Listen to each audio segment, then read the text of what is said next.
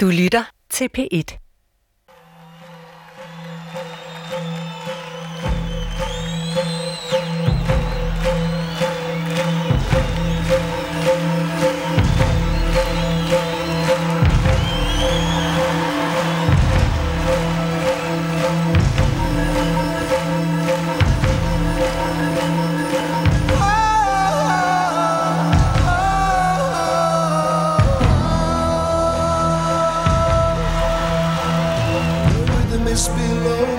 Rytmen er under mig. Varmens rytme. Rytmen er omkring mig. Rytmen har kontrol.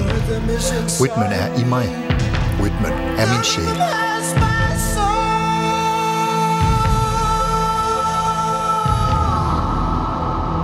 Velkommen til Supertanker. Jeg hedder Carsten Nordmann. Prepared for anything and everything. I den nys udkommende bog Tænkepauser Rytme kan man, som det første, læse om forfatterens femårige søn, der danser til lyden af, at hans mor river gulerødder på et rockerstjern. Den repetitive bevægelse af den hårde grøntsag mod de skarpe åbninger i metallet laver en lyd og en rytmisk puls, som får drengen til at bevæge sig, som om det var musik. Jeg er selv gammel trommeslager og griber ofte mig selv i enten at trække vejret i rytmiske mønstre, der følger en eller anden sang, jeg har kørende på min indre radio, eller lave bevægelser med tænderne mod hinanden, der veksler med små klik i svælget, små muskelspændinger i benene, tæerne og armene. Konstant musiceren over min verdens tilbud om puls, pulseren, tidslig bevægelse, spænding, afspænding. Samtidig en usynlig dans, der finder sted inden for rammerne af min egen krop i et rum og en tid. Samtidig en mere eksplicit dans, næsten som hovedkarakteren i den julekalender på DR1, Julefeber, der for nylig strømmede ind i mange danske hjem. Drengen Bjørns krop reagerer på hans liv og hans verden i uregerlige spjæt, lige så snart der er den mindste ansats til noget musikalsk, noget rytmisk.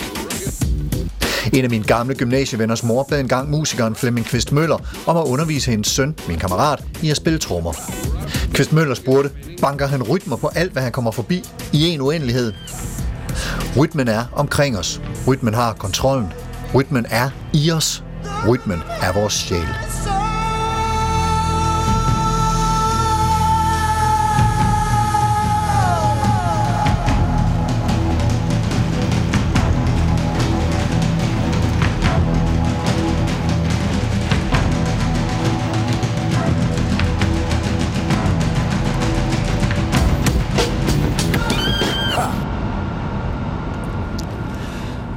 Birgitte Storgård, lektor i æstetik og kultur på Aarhus Universitet. Det er dig, der har skrevet øh, Tænkepausen om rytme, som udkom øh, inden jul på Aarhus Universitetsforlag, og det er din søn, der danser, eller dansede til rockerstjernet. Velkommen til.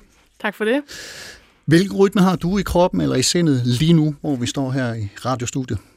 Altså, nu er man selvfølgelig lidt øh, nervøs, og på den måde ryger pulsen lidt op, men øh, ellers vil jeg sige, at jeg er i en lidt øh, tøvende eller lidt forsigtig rytme, fordi jeg lige er trådt ud af en juleferie, øh, hvor man ligesom har fundet en ny type rytme.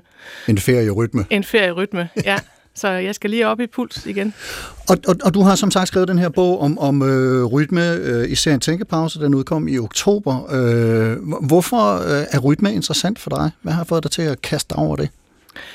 Altså, jeg tror egentlig, at det har været med mig altid. Øhm, jeg har det, tror, jeg har det ligesom dig, at jeg har svært ved ikke at gøre ting i rytmer. Øh, og og øh, jeg har studeret øh, litteratur, øh, og, og jeg tror egentlig, at min vej ind i litteraturstudiet også var via sprogets rytme på en måde. Altså det der med, hvorfor er der nogle rytmer, der rammer? Hvorfor er der nogle ting, man kan huske? Hvorfor er der nogle øh, ord, der klinger og, og, og lyder bedre end andre? At det har meget at gøre med rytme. Så jeg tror, det er sådan en... Øh, det er selvfølgelig en, en opmærksomhed, en musikalitet på omgivelserne og de rytmiske forløb, som er overalt omkring os. Men, men altså det, at noget har en rytme, en fortælling, det altså en litterær eller musikalsk for den sags skyld, øh, det, det har det med, at, at det gør det nemmere, at den festner sig i os, eller hvad er det? Er det... Altså man kan i hvert fald sige, at øh, der er rytmer, der rammer, altså rytmer, man ikke kan få ud af hovedet, som du også lige beskrev i din intro. Øh, og der er også, øh, hvorfor er der nogen slogans, vi kan huske, når vi glemmer andre øh, ja. i toget af tiden din egen, er for eksempel et gammelt DSB-motto, som jo virkelig har en god rytme, som man kan læne sig ind i. Og som man Katte kan ville ville viskas. for eksempel. ja, der er sådan nogle. Men, men litteraturen, altså jeg, jeg ved, du nævner i, øh, i, din, øh, i din tænkepause, der nævner du Hølderlin, og der, du og jeg har talt i, i telefon sammen tidligere som forberedelse til det her, der nævnte du også øh, Inger Christensen, Søren Ulrik Thomsen, Jørgen Let, nogle af de her stemmer, som vi kender, og som har en særlig rytme. Det er så meget lyrik selvfølgelig, men... men Ja, men jo ikke kun lyrik, men altså det her med, at, at, øh, at sproget, sproget har altid en puls, øh, men vi er meget vant til at lytte igennem den puls, fordi vi er, vi er vant til, at sprog skal man bruge til at kommunikere med, og derfor skal man forstå betydningen. Og rytmen i sproget øh, suger os på den ene side ind og får os til at, at opleve tingene stærkere, men omvendt får de også øh, får os til at få øre på sprogets bestanddele, kan man sige. Altså det her med, at sproget også er toner og rytmer og klang. Øh, og det er, på den måde er det en, en musikalsk forståelse af sprog på en eller anden måde, som altid har fascineret mig. Hmm. Line Dalsgaard, lektor i antropologi øh, på Aarhus Universitet, og øh, skuespiller, eller i hvert fald det er noget, du har beskæftiget dig med. Det er ikke sådan, så du står på scenen hver dag, øh, men, men det er noget, du ved noget om. Velkommen til dig. Tak. Der, danser du lidt lige nu, måske sådan indvendigt? jeg må indrømme, jeg gjorde det lige, men det var nok øh, lyden, der satte noget i gang. Ja. ja. Hvor, hvor, og hvorfor synes du, at rytme er, er, er interessant? Du skal lige gå lidt tættere på mikrofonen. Her. Sådan der, det er meget fint. Godt. Jamen, jeg, øh, jeg har jo slet ikke som Birgitte øh, fokuseret på rytme og skrevet om det på den måde, men jeg har haft det med ind i mit arbejde fordi, øh, som antropolog, fordi jeg tidligere blev uddannet som skuespiller. Og som skuespiller var vi, øh, vi var en teatertrup, og vi var del af et forskningsprojekt i Paris, hvor øh, en øh, psykolog forsøgte at videreudvikle øh, øh, tidligere studier af Ekman og helt tilbage til Darwins studier af Basic Emotions, som sådan nogle grundlæggende emotioner, der øh, påvirker mennesket, øh, hvad kan man sige, bevæger menneskekroppen. Og øh, en del af det arbejde gik ud på, at, øh, øh, hvad kan man sige, hvor man tidligere havde kigget på faste billeder, ansigtsudtryk, grimasser, kropspositurer, så introducerede hun rytme faktisk. Åndedrætsrytme, hjerterytme. Og vi trænede forskellige åndedrætsrytmer. Øh, altså helt sådan, vi kender det, når man lærer, man siger, og omvendt, når man græder, så siger man, Nå nej, så siger man, altså, så det er modsat hinanden. Ja, og ja. lige sådan, hvis man er vred, man siger, så der er sådan nogle øh, rytmer, som sådan er grundlæggende for menneskekroppen. Som knytter sig til ja. vores følelser. Ja. ja, og det bragte jeg med ind i mit fag, og har på forskellige måder brugt øh, i mit arbejde metodisk, og også til at reflektere over, hvad er en menneskekrop, og hvilken rolle spiller følelserne i vores liv. Men, men altså en af pointerne ved, ved det her, det er vel også noget med, at, at, at en ting er, når vi græder, så trækker vi ved en bestemt rytme, eller når vi lærer, øh, mm. eller når vi er vrede. Og den kan så også virke den anden vej. Altså som skuespiller, så kan man, hvis man ligesom går ind i det åndedrætsrytme, som man har analyseret sig frem til, så kan man komme til at græde eller le. Præcis, eller, ja. præcis det var det, der var intentionen. Ja. Altså helt way back, den gamle psykolog, pragmatiker William James sagde, at følelsen, øh, det kropslige udtryk er ikke en konsekvens af en følelse. Det er følelsen i sig selv. Altså, vi græder og opdager, at vi bliver kede af det. Det er ikke omvendt, at vi bliver kede af det, og så begynder at græde. Så vi spiller af vores følelser, hvis man kan sige det sådan. Rytmen af min sjæl er meget passende her, fordi ja. øh, det er det... Ja, og, det, og derfor kan en udvendig rytme komme ind og sætte en følelse i gang i vores krop.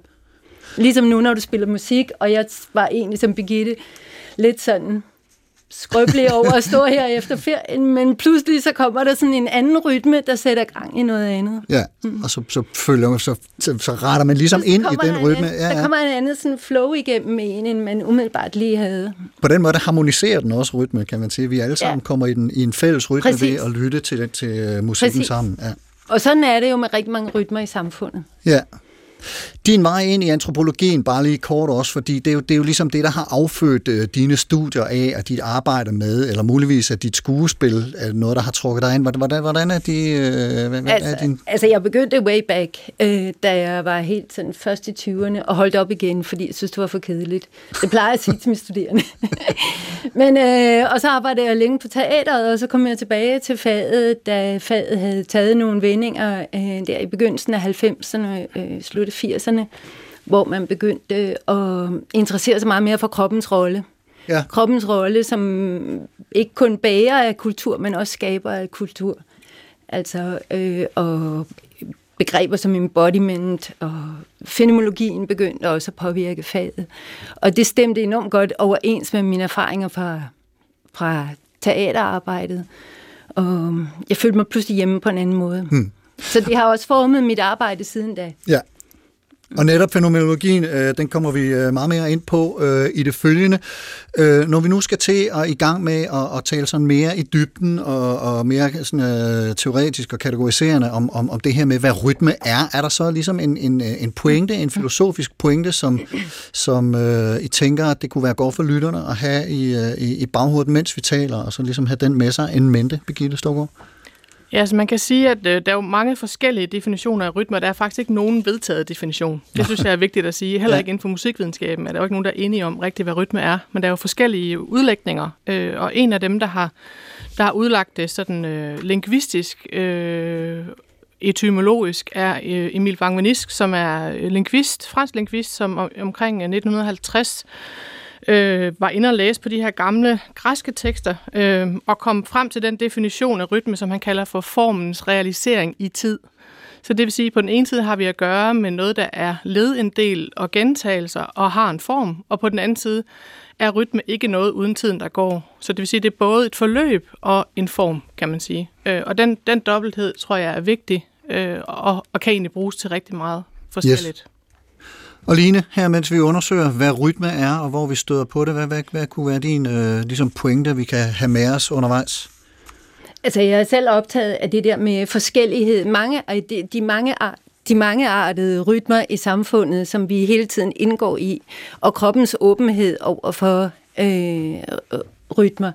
Det er der, jeg henter Merleau-Ponty ind, uden at han som sådan faktisk har skrevet så meget om rytme, men han har skrevet om åbenheden, om virkeligheden, der bliver til i mødet mellem krop og verden. Mm.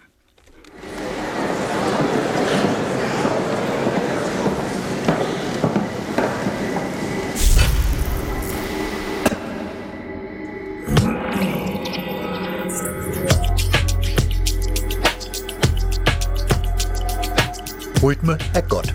Rytme er punktnedslag i tid. Det kan være en jævn puls. Det giver ro. Det kan være et varierende mønster. Det giver måske fremdrift. Brud på rytme er også godt. Det skal selvfølgelig doseres rigtigt, men hvis man sørger for det, så er det i brudene, at det nye opstår, at vi bevæger os ud af en fastlåst vingeling. Du dum dum som den tromme, der har stået i det samme trummerum. Jeg er trommeslager, timekeeper og meget andet, der følger med at være det. Og ja, Father John Misty er fuld af hånd, når hans irriterende kæreste synger Music is the air she breathes. Men musik fylder meget for mig i mit liv.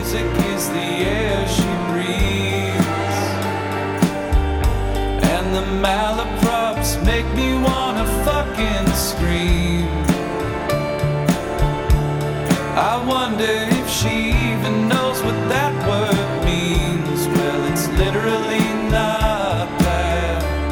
Jeg var meget aktiv som musiker i mine 20'ere op gennem 80'erne og 90'erne, og spillede i mange år i orkestret Picnic, som var anmelder Darlings, turnerede flittigt i Danmark og det meste af Europa, aldrig tjente en krone, blev kaldt vanebrydende og banedannende, lå i et krydsfelt mellem rock, funk, jazz og blev kaldt avantgarde af nogen.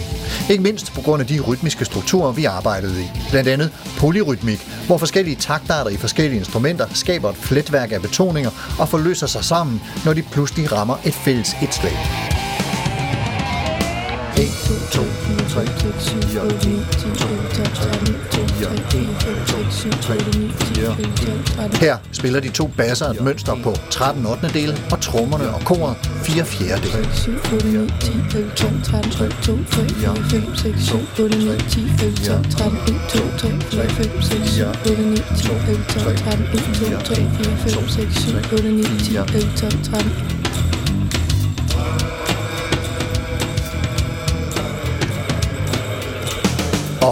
her rammer de sammen bassernes betoning på et slag. Et slag er omdrejningspunktet i rytmen. Hængslet. Ligesom nytår er hængsel i en del af vores tidsrytme, og måneden januar er opkaldt efter den romerske gud Janus, gud for hængsler og porte. Janus har to ansigter, et der kigger tilbage på det, der var, og et der kigger frem mod det, der kommer. Han selv er nu. Og hvor kom min fascination af mønstre og polyrytmik fra? I mange år var alt, der ikke er 4 fjerdedel eller måske til nøds en tredel takt, for eksempel vals, virkelig mærkeligt. I dag er det mere almindeligt, gudskelov. Netop fordi brudene med vanen med den stabile, potentielt monotone kværnen skaber liv, tanker, udvikling, innovation. Udfordrer balancen og status quo en lille smule. Jeg lyttede til musikere som Frank Zappa og såkaldt prog-rock, progressiv rock. Ikke mindst orkestret King Crimson, hvor trommeslageren Bill Bruford tog røven på mig, blandt andet med et mønster i taktarten 17-16 dele.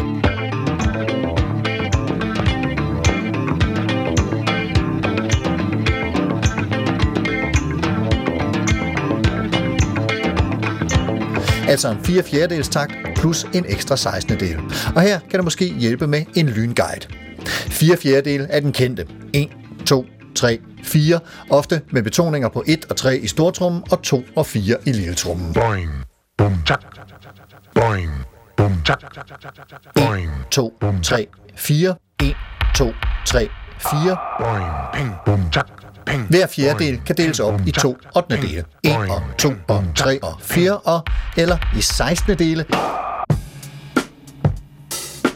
1 så, og så 2 så, og så 3 så, og så 4 så, og så. Og så kan man jo forsøge sig med at tælle 17 16. dele. 1 så, og så 2 så, og så 3 så, og så 4 så, og så 1 1 så, og så 2 så, og så 3 så, og så 4 så, og så 1 1 så, og så 2 så, og så 3, og så videre, og så videre, og så videre. 4 fjerdedel er vestens puls. I de gamle Østbloklande, Balkanlandene, er man vant til det, vi i vores del af verden kalder skæve taktarter, ofte i 5 og 7 8. dele. 1, 2, 3, 4, 5, 6, 7, 1, 2, 3, 4, 5, 6, 7, eller 1, 2, 3, 4, 5, 1, 2, 3, 4, 5. Hvis man nåede at høre Peter Bastian i nogle af hans orkestre, så har man helt klart mødt de taktarter. Og der hvor Picnic støttede mod konventioner i dansk pop og rock, så fik vi alle, inklusive børn og ældre, op af stolene, når vi spillede i for eksempel det gamle Jugoslavien, hvor de vendte til blandt andre Ivo Papasov.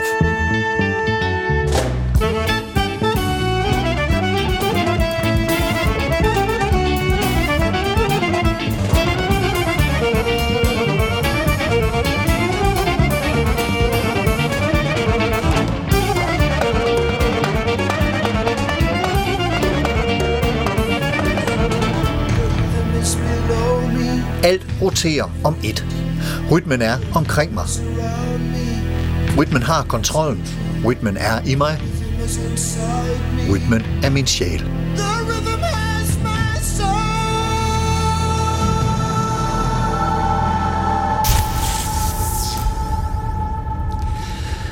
Yes, Birgitte Storgård. Jeg vil gerne prøve at se, om vi kan opregne en form for katalog over typer af, af rytme. Du var en lille smule inde på det, øh, inden det her båndede indslag, jeg ved godt, den er helt ugårlig, vil være mangelfuld, men, men, men i hvert fald komme med nogle eksempler på, hvor vi kan tale og, om rytme, og at noget er rytmisk. Mm. Jeg synes bare lige knytte en kommentar til det indslag, vi lige har hørt. Altså, det er jo ekstremt interessant det der med, at, at, at rytme Øh, det kan godt være, at rytme er i min sjæl, men det er altså i høj grad kulturelt betinget. Det er jo det, du, du viser her, og jeg vil ønske, ja. at jeg havde haft mulighed for at lave den slags indslag i min bog, for det er faktisk ekstremt svært at skrive om det her på en måde, så det er til at forstå, når man ikke kan lytte til ja. rytmer. Så, så tak for, for den øh, pædagogiske udvikling. jeg håber, det kan øh, For jeg har virkelig forsøgt øh, at, at, at beskrive de her ting, ikke? Men Ja. at hvorfor er noget, øh, altså det der med, hvor er betoningen, at det er en af de ting, der er virkelig vigtigt øh, i, i en rytme, øh, og at det er også er kulturelt betinget. Ja. Det her med, hvor mange rytmer vi kan kapere, og, og hvor øh, trykkene ligger, kan man Ja, sige. Ikke? ja.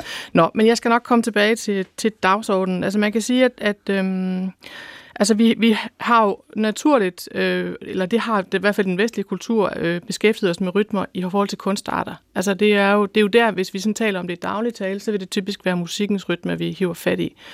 Øh, og det jeg gør i bogen, det er så også at sige, at der findes også rigtig meget rytme i litteraturen eller i sproget. Der findes øh, også rytmer i andre kunstarter, dans oplagt, men, men øh, også som altså, billedkunst, skulptur og den slags, vil man også kunne tale om rytmer. Altså, man, altså alle steder, hvor der sådan er serielle fænomener, vil man kunne tale om, om rytme i, sådan, i en formmæssig forstand. Kan man Også selvom de så er fastfrosset i tid, som for eksempel i et billede. det er i hvert fald folk, folk der har gjort det. Ja. Øh, Grundtvigs kirkens buer og, og så videre. Altså, den, Ja. den, altså arkitektur kan have rytmer. Øh, skulptur kan have rytmer i forhold til, at man, man skal gå rundt om den på en bestemt måde. Så det er selvfølgelig en anden type forhandling af, end den der sådan gængse, øh, at det er en gentagelse, en form, der gentager sig.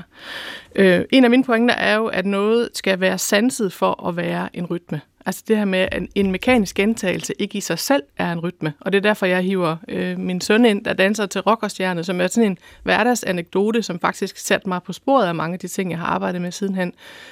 Fordi at jeg var jo ikke opmærksom på, at jeg lavede en rytme, men han oplevede det som sådan. Så det vil sige det der med igen, det fænomenologiske. Vi skal opleve noget som rytme, for at det bliver til en rytme for mig. Du havde sikkert en eller anden sang kørende, som du stod og spillede til med Jamen, jeg tror, jeg har svært ved at, ligesom dig, at lade være med at gøre ting i rytmer. Ja. Men det er jo ikke noget, jeg nødvendigvis er bevidst om, men han oplevede det på den måde, kan man sige. Ikke?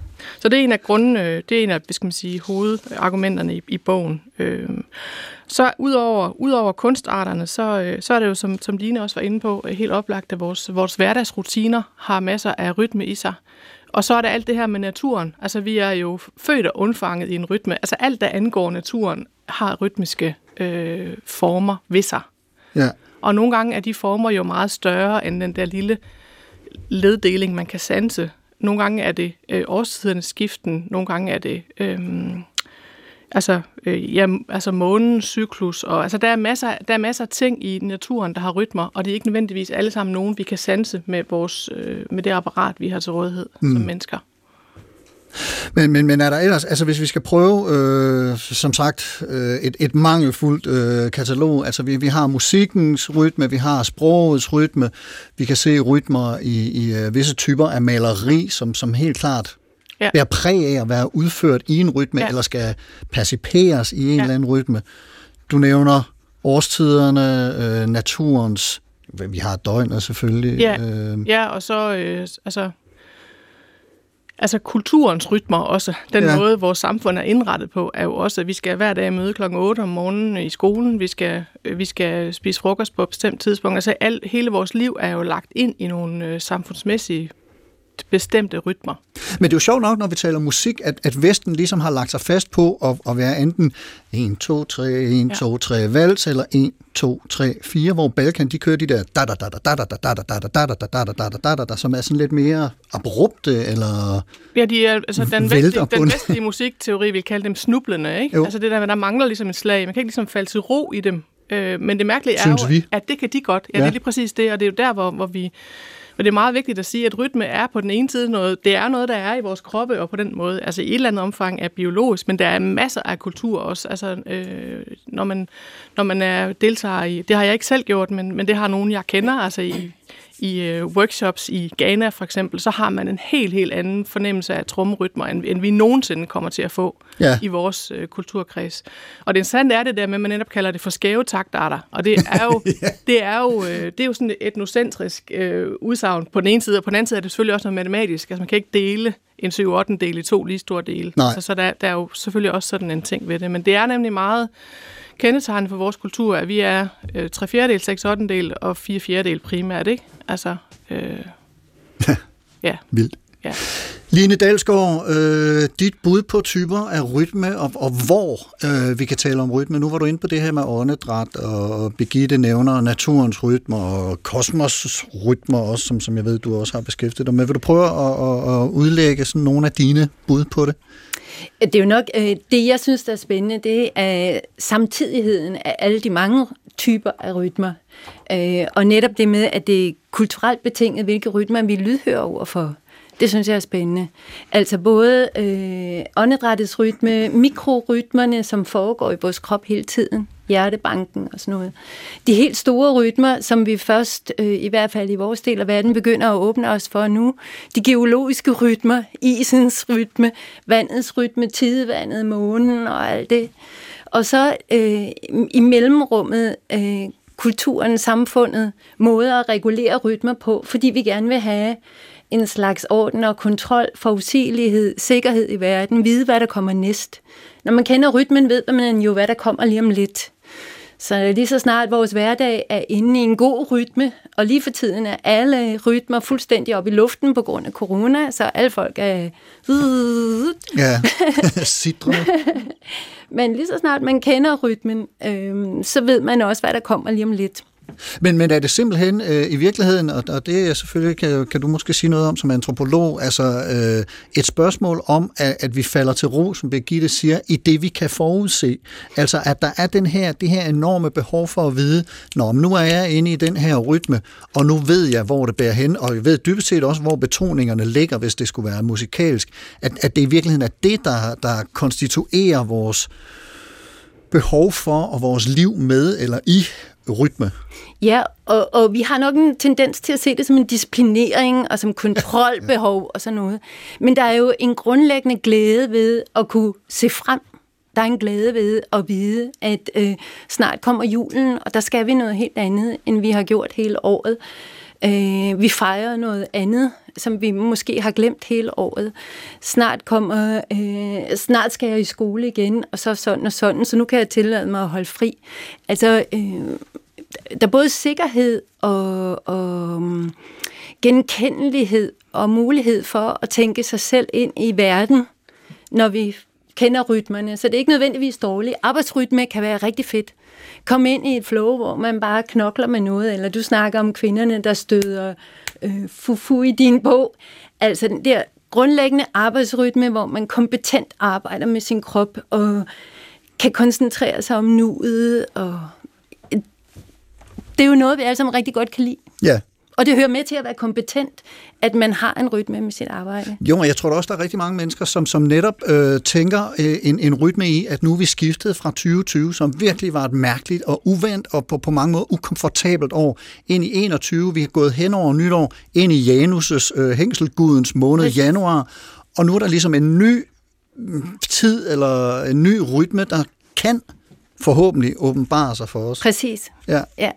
Altså, jeg, jeg ved... Øh, ej, nu kommer jeg ind i noget med tidsarbejde, I har snakket om tidligere her i programmet, men altså, øh, vi har jo netop udgivet en bog, der hedder Time Work, som handler om de der måder, man arbejder med tid på, hvor øh, sådan nogle ting, øh, det at lave sekvenser, øh, brud, starte nye ting op, øh, giver noget ganske specielt til vores liv.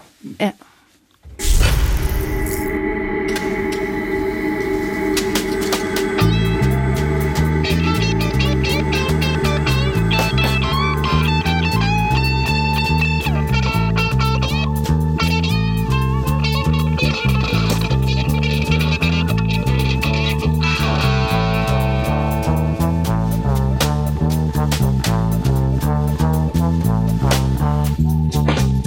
Is Lisa Wu. I'm an associate professor at the Aarhus Institute of Advanced Studies, which is a part of Aarhus University.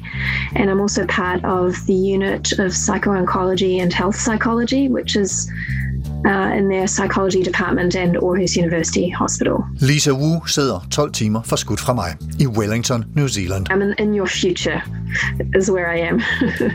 Hun er lektor ved Aarhus Institute of Advanced Studies. Hun er neuropsykolog, forsker i kræftbehandling og herunder blandt andet de cirkadiane rytmer. So, circadian rhythms are the approximately 24-hour cycles of rhythmicity in our behavior, our physiology, and biochemistry.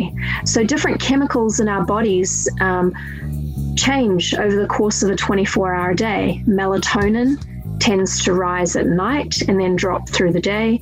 Cortisol does the opposite. Uh, but we also have rhythms of mood and even our memory, and even our activity follows those rhythms generally. We tend to be more active during the day, and when we're sleeping, obviously less active. De cirkadiane rytmer er vores døgnrytmer. Ordet cirkadian er sat sammen med det latinske circa, som betyder rundt om, og diem, som betyder dag. En rytmecyklus er omkring 24 timer, hvor vores opførsel, vores fysik, vores biokemi skifter, og det samme gør humør, hukommelse og aktivitet. Vi er mere aktive om dagen og mindre om natten, hvor vi typisk sover. Og de her cirkadiane rytmer er styret af lys og mørke på jorden, og har fra den tidligste menneskehed etableret et indre ur i os, den såkaldt suprachiasmatiske nukleus, som styrer vores kropsrytmer. Så afhængig af, hvor tæt på ekvator vi bor, og dermed hvordan lys og mørke skifter i løbet af døgn og hen over et år, så bliver vores krop og vores psyke påvirket af årstidernes skiftende lysforhold. Exactly. Exactly. So, actually, uh, where you are on Earth, so if you're further north of the equator or further south of the equator, this can be very disruptive to people's health and well being, especially if they're not used to it. Um, in fact, um, sometimes people suffer suffer from seasonal affective disorder, which is a depression related to the seasons. And it's said that for example, in Scandinavian countries or Iceland or places like that, that the long winters and the long winter days um, mean that the person is exposed to less light at the times of day that will help them be activated.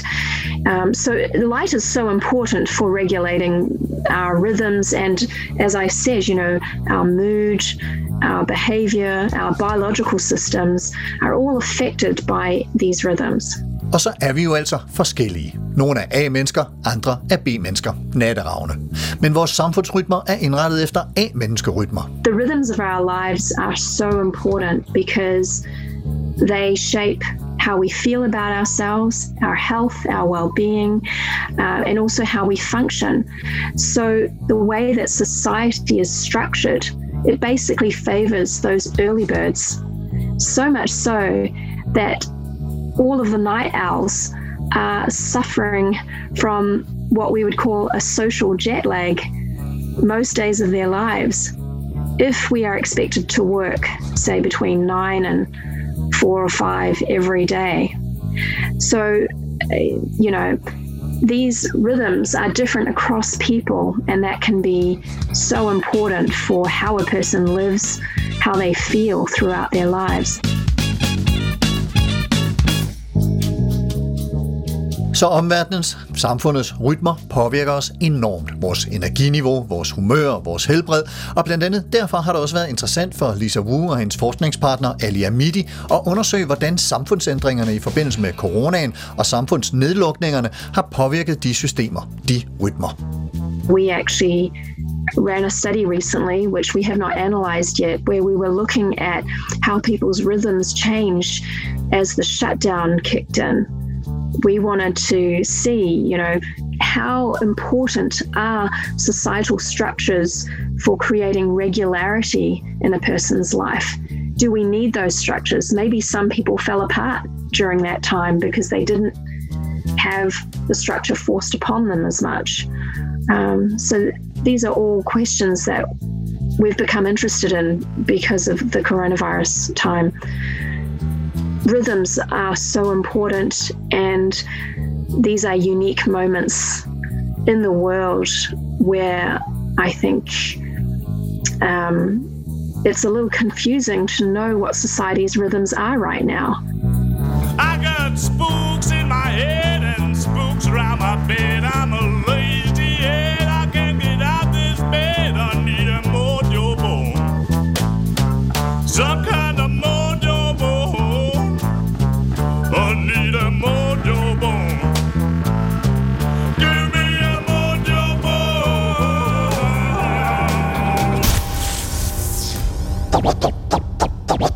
Would you mind saying that again? Du lytter til Supertanker på P1. Programmet i dag handler om rytme. Rytmen, der er i os, omkring os og har kontrollen med os, som vi hørte øh, engelske Peter Gabriel synge tidligere i programmet.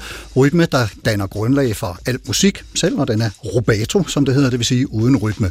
Rytme i, hvordan vi trækker vores vejr og opretholder livet. Rytme i, hvordan vi går, tykker vores mad, indretter vores døgn, vores uge, vores år godt nytår.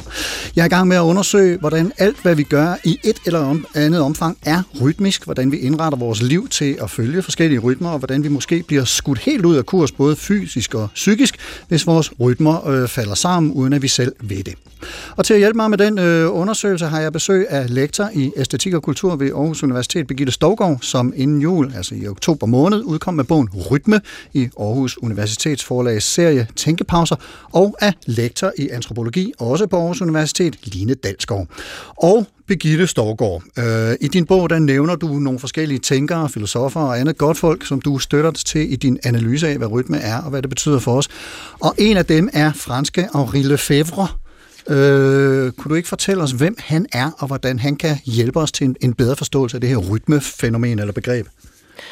Jo, altså Henri Lefebvre er sociolog og filosof og, har levede øh, fra 1901 til 1991. Øh, og han øh, skrev altså den her bog, som er udgivet efter hans øh, øh, død. Øh, på engelsk hedder den Rhythm øh, Analysis, hvor han ligesom undersøger, øh, kan man sige, øh, både kvalitative og kvantitative øh, elementer ved rytme, og også den rolle, rytme spiller i vores øh, sociale, samfundsmæssige øh, systemer. Øhm, og øh, han, han siger blandt andet det her med, at rytme er et samspil mellem begivenheder, tid og energi. Altså det der med, hvis der ligesom er et samspil mellem de her tre elementer, så er der rytme, siger han. Begivenheder, øh, tid og energi. Ja. ja. Øh, det er ligesom en af hans øh, pointer.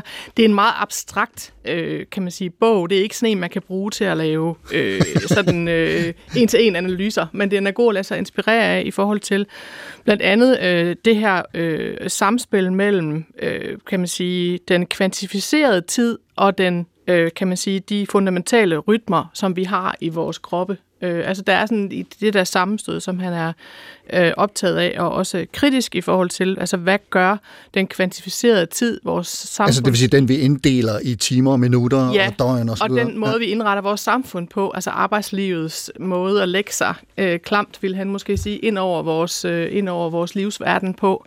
Som øh, Lisa Wu var inde på, er indrettet efter A-menneskerytmer, og, og Ja, B-menneskerne, de og, øh, ja, har og jet, det- konstant ja, jetlag. Og, og det er ikke nødvendigvis sikkert, at vi behøvede at, at leve på den måde. Man kan i hvert fald sige, når man har teenagebørn, så ved man godt, hvor svært det er for dem at komme op i vinterhalvåret, for eksempel, ikke nødvendigvis det stadigvæk er mørkt. Jo. Man kunne sagtens indrette vores liv til at være bedre, øh, kunne håndtere det klima, vi, vi lever i, for eksempel. At visse overgange i skolen måske skulle møde lidt senere i vinterhalvåret. Det er, jeg tror, at for eksempel, ja, eller, eller os alle sammen i princippet. Ikke? Jo, altså, jo. Øhm, så, så det der sammenstød mellem øh, nogle naturlige cykluser og rytmer, og så samfundets øh, rytmer, øh, er noget af det, der optager Lefebvre. Mm.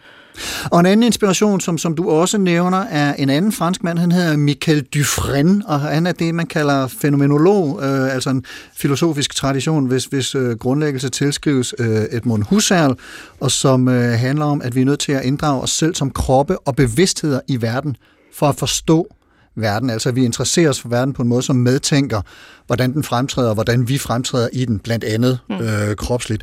Men altså Dufresne, øh, ind, ind i den her tænkning, hvad, hvad, hvad er det hans øh, bud på, på rytme? Altså Miguel Dufresne øh, øh, tager jeg ind i min bog. Jeg, jeg, jeg kobler det faktisk med noget så mærkeligt som øh, Jørgen Lets film om Michael Laudrup. Ja. Øhm, hvor, hvor Michael Laudrup jo er filmet i, øhm, i lange, lange sekvenser, hvor man bare ser, øh, nogle gange ser man det ikke engang, eller også hører man øh, øh, foden, der dribler bolden. Jeg har engang hørt, at han løber i valsetakt. Det skal jeg ikke kunne sige, Nej. om er rigtigt. Det var der nogen, der på et tidspunkt, med, øh, analyserede sig frem til. Normalt handler fodbold jo om, hvorvidt øh, øh, nogen scorer eller ej. Og det Jørgen Let, han installerer med sin film øh, om, om, om Michael Laudrup, det er, at han får os til at lytte til fodboldspillet som en rytme.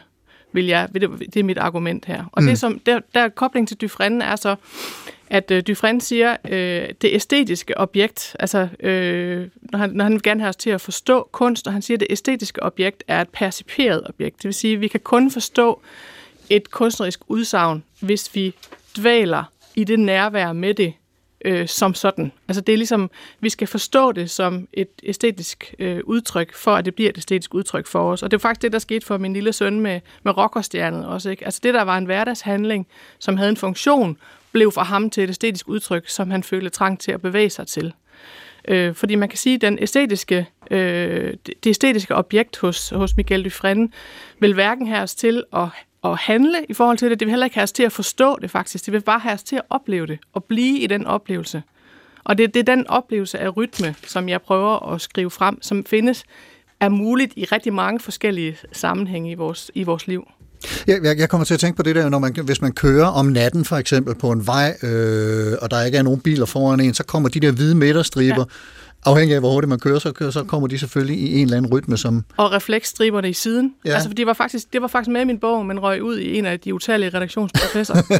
Lige præcis den der oplevelse af at køre. Øh, og togturen er et andet eksempel, ikke? hvor der også er masser af rytmer, som, Jo. man, som man, øh, hvis man stiller ind på det, så kan man opleve rigtig mange ting i vores hverdag, som æstetiske og som rytmiske. Ja, lyden af toget i sig selv er jo... Gedung, gedung, gedung. Det er det. Og, Ja. og så er der lysmaster, der... Det er det, og der er i virkeligheden frames, der kører forbi hele tiden, ligesom i en film. Ikke? Altså, ja. Mm. Line Dalsgaard, nu, nu, nu taler vi om øh, fænomenologi her, og kropsfænomenologi, og, og, og en vigtig skikkelse inden for det er øh, en mand, der hedder øh, Merleau-Ponty. Øh, det er franskmændene, der sidder på supertanker i dag. Er der noget, der tyder på? Hvordan bruger du øh, Merleau-Ponty i din øh, forståelse af rytme?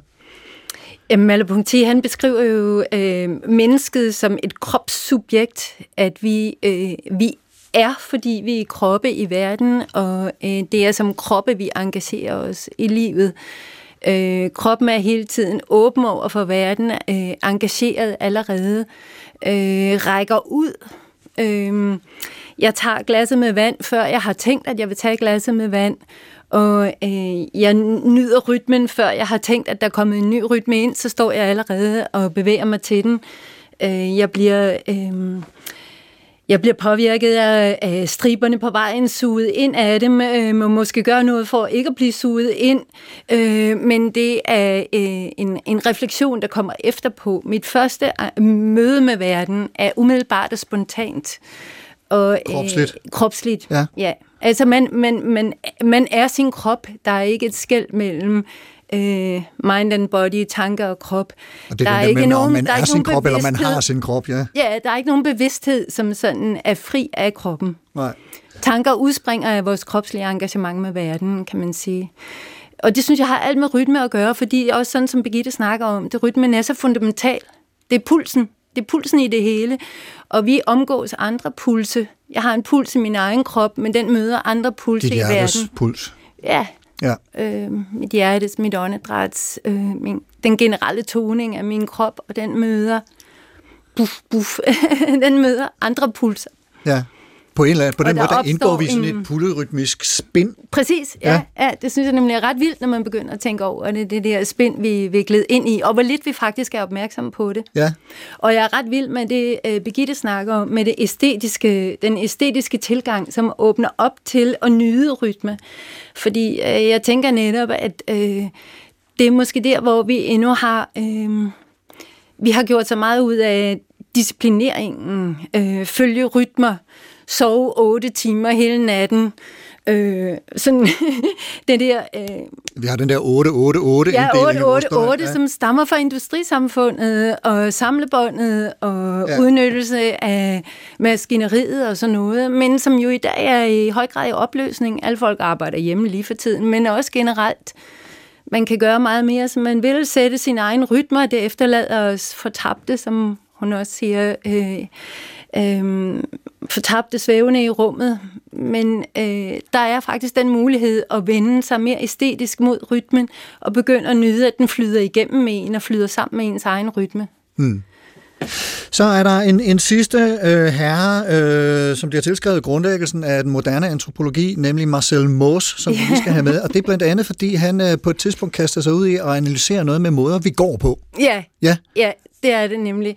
Øh, allerede det 34, tror jeg, 35, at han holdt en tale om kropsteknikker, fordi han sagde, at han har observeret så mange mærkelige ting øh, om, hvordan folk bruger deres krop, og først nu var det gået op for ham, øh, at alle samfund ganske enkelt har deres kropsteknikker, måder at bruge kroppe på, måder at gå på, måder at... Øh, noget af det, han har undret sig over, var Første Verdenskrig, øh, soldat, engelske og franske soldaters forskellige måder at marchere på, og hvordan de havde svært ved at marchere samtidig.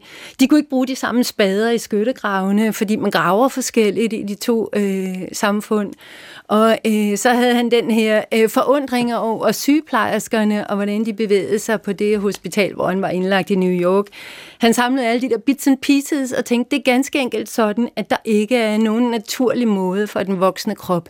Den er øh, allerede... Øh, skrevet ind i, ville han måske have sagt, det ved jeg ikke, men formet af samfundets øh, måder at bruge kroppe på. Altså, der sker en kulturalisering af for eksempel Præcis. sygeplejersker, som, som går på en særlig måde. Ja, Øh, ja. ja en særlig måde. Ja, præcis. Ja, der- Og altså, øh, jeg læste faktisk noget ind i artiklen, fordi da jeg øh, tænkte tilbage på den, kom jeg i tanke om det der med sygeplejersker, og som man ofte ser dem på film, sådan effektiv, travl gang, at vores, øh, vores gang kan være... Øh, hvad hedder den, når man har, for, når man har et formål. Målrettet, effektiv, og det lyder på en helt bestemt måde. Mm. Dyk, dyk, dyk, dyk, dyk, dyk. Sådan en fast, øh, jævn, øh, rimelig hurtig rytme, hvor en slendrende mere øh, sådan nydende gang øh, vil være meget mere varieret i rytmen. Øh, og, det, og det kender vi jo i den grad, at når man selv går som den der tik, tik, tik, tik, tik, så føler man sig også sådan. Jeg, jeg, jeg blev mærke i det, da jeg så for nylig den seneste sæson i den tv-serie, der hedder Fargo, øh, hvor der er en sygeplejerske, Oriana Mayflower, som går meget øh, sådan målrettet, som Ja. du netop siger, sådan lidt stakeret, dok, dok, dok, dok, dok, dok, dok, dok, dok. Ja. Og så slog det mig i en anden tv-serie, jeg også så, som hedder The Plot Against America, hvor der også er en hospitalscene på et tidspunkt, Ja. øh, en sygeplejerske, som går på præcis samme måde. Ja, Øh, og, og det er åbenbart så den måde, man også inden for skuespilfaget, eller manuskriptskrivning, eller hvad ved jeg, har, har fundet ud af, at sådan går sygeplejersker. ja. ja, og det er jo lidt sjovt, at vi har de her forudfattede meninger om, hvordan forskellige faggrupper går. Men det er også, fordi vi er vendet til den der målrettede gang, og ved, hvad det er for en præcision, engagement, ansvarlighed, som ligger i den særlige rytme. Øhm, og nu, og nu sagde du Mose og Mal- øh, Merleau-Ponty. Der er jo en tredje figur i billedet, som jeg godt lige vil nævne, nemlig Pierre Bourdieu, som trækker på begge to, selvom han ikke vil være ved det, men som netop fokuserer på, hvordan øh, mulighederne er ulige fordelt. Altså, at det er ikke alle, der har lov til at respondere på deres indre rytme i de samfund, vi lever i. Og det er ikke alle rytmer, der bliver øh, respekteret. Jeg plejer at arbejde i et fattigt øh, kvarter oppe i Nordøst-Brasilien, hvor vandet kommer og går, uden at man ved, hvornår det er. Det er sådan en grundlæggende dagligdags rytme, som bliver forstyrret hele tiden, fordi man ikke ved, hvornår man kan vaske op og vaske tøj. Og øh, det opleves ganske enkelt som samfundets disrespekt over for... Øh, For vores naturlige rytmer. Ja, Ja. ja.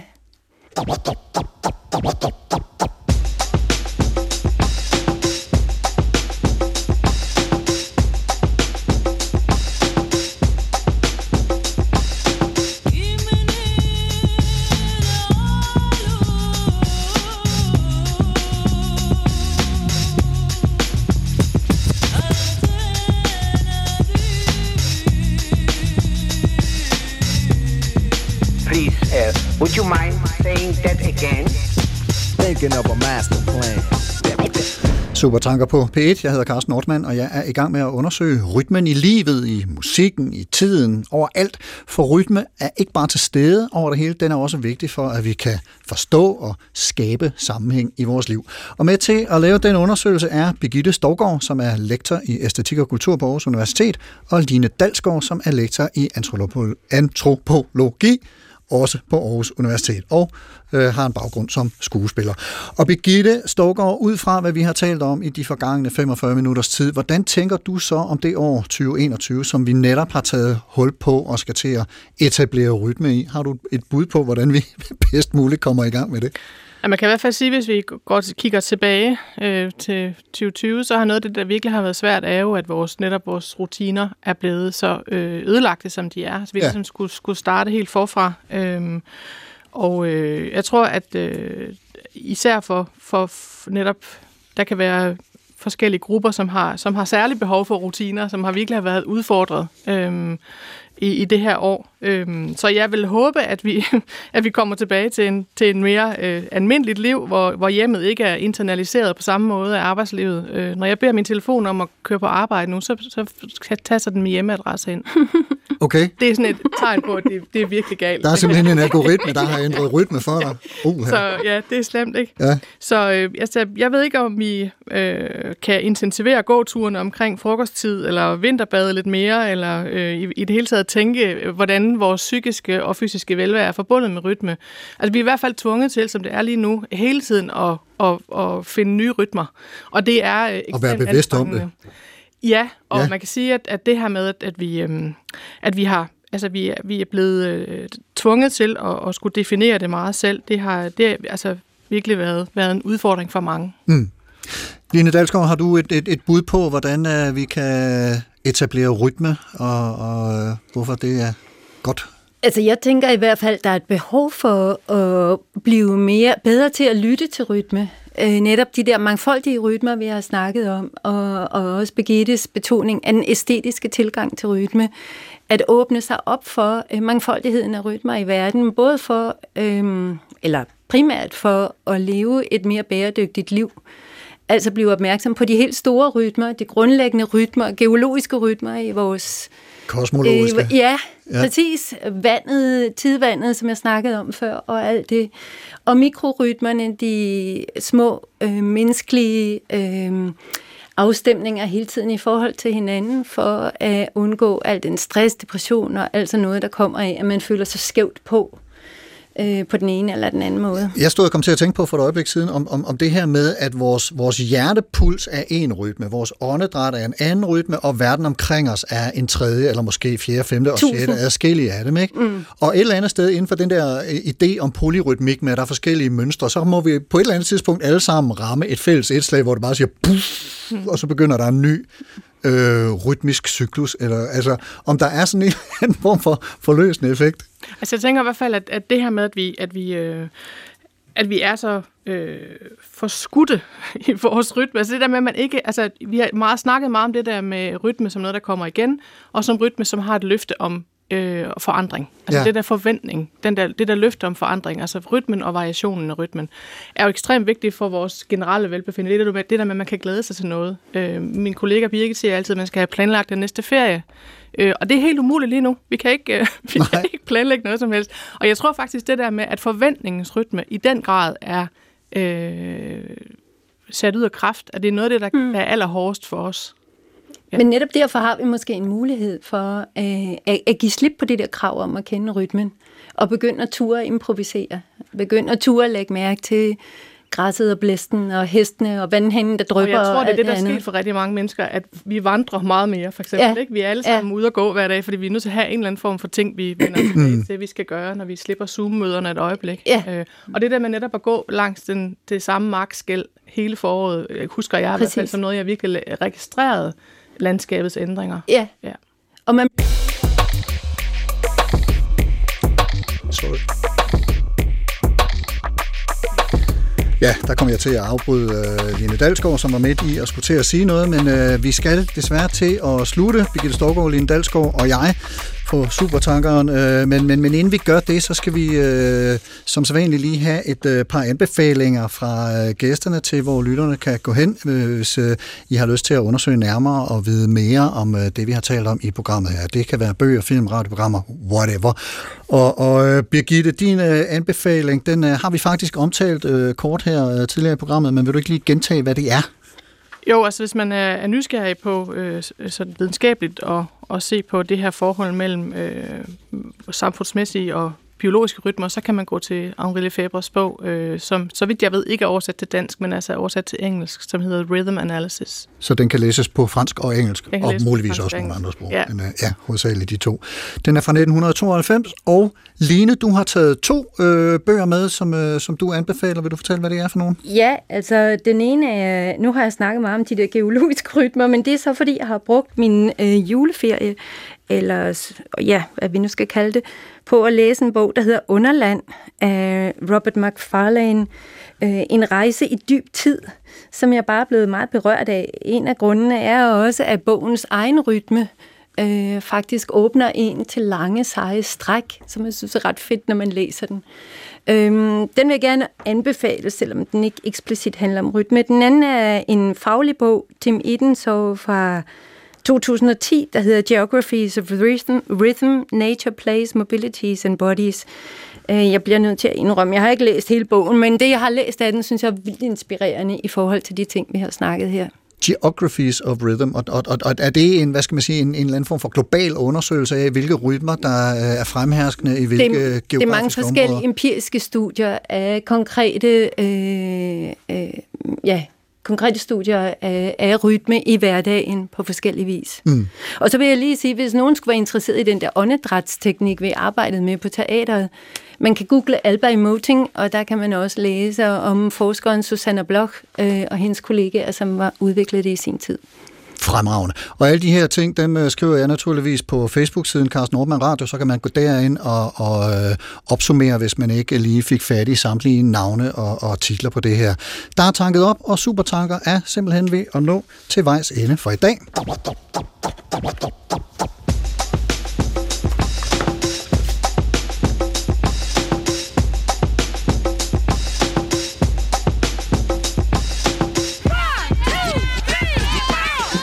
Birgitte Storgård, lektor i æstetik og kultur på Aarhus Universitet og forfatter til bogen Rytme, som udkom i oktober i serien Tænkepauser på Aarhus Universitetsforlag. Tusind tak, fordi du kom og var med her i dag.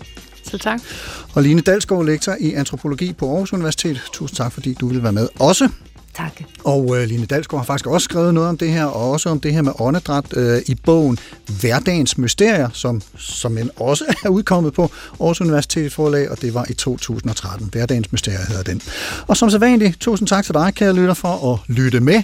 Hvis du kan lide det, du hører, så del det med dine venner og få dem eventuelt i gang med at rive nogle gulerødder. Hvis du har ris, ros eller idéer til programmet eller andet, du gerne vil kommunikere til mig, så skriv en mail til supertanker eller gå ind på den her Facebook-side, Carsten Ortmann Radio, og kommentere der. Og der kan man som sagt også se øh, de anbefalinger, som, som Birgit Storgård og Line Dalsgaard kom med for et øjeblik siden. Programmet i dag var tilrettelagt af mig. Jeg hedder Carsten Ortmann. Mette Willumsen er redaktør. Dennis Kravlund er ansvarlig redaktionschef. Ha' en rigtig god uge og et rigtig godt år på Genhør.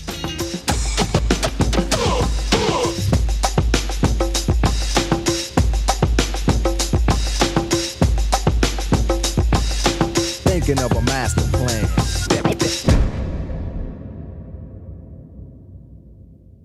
Du kan høre flere P1-podcasts i DR's radio-app. Det giver mening.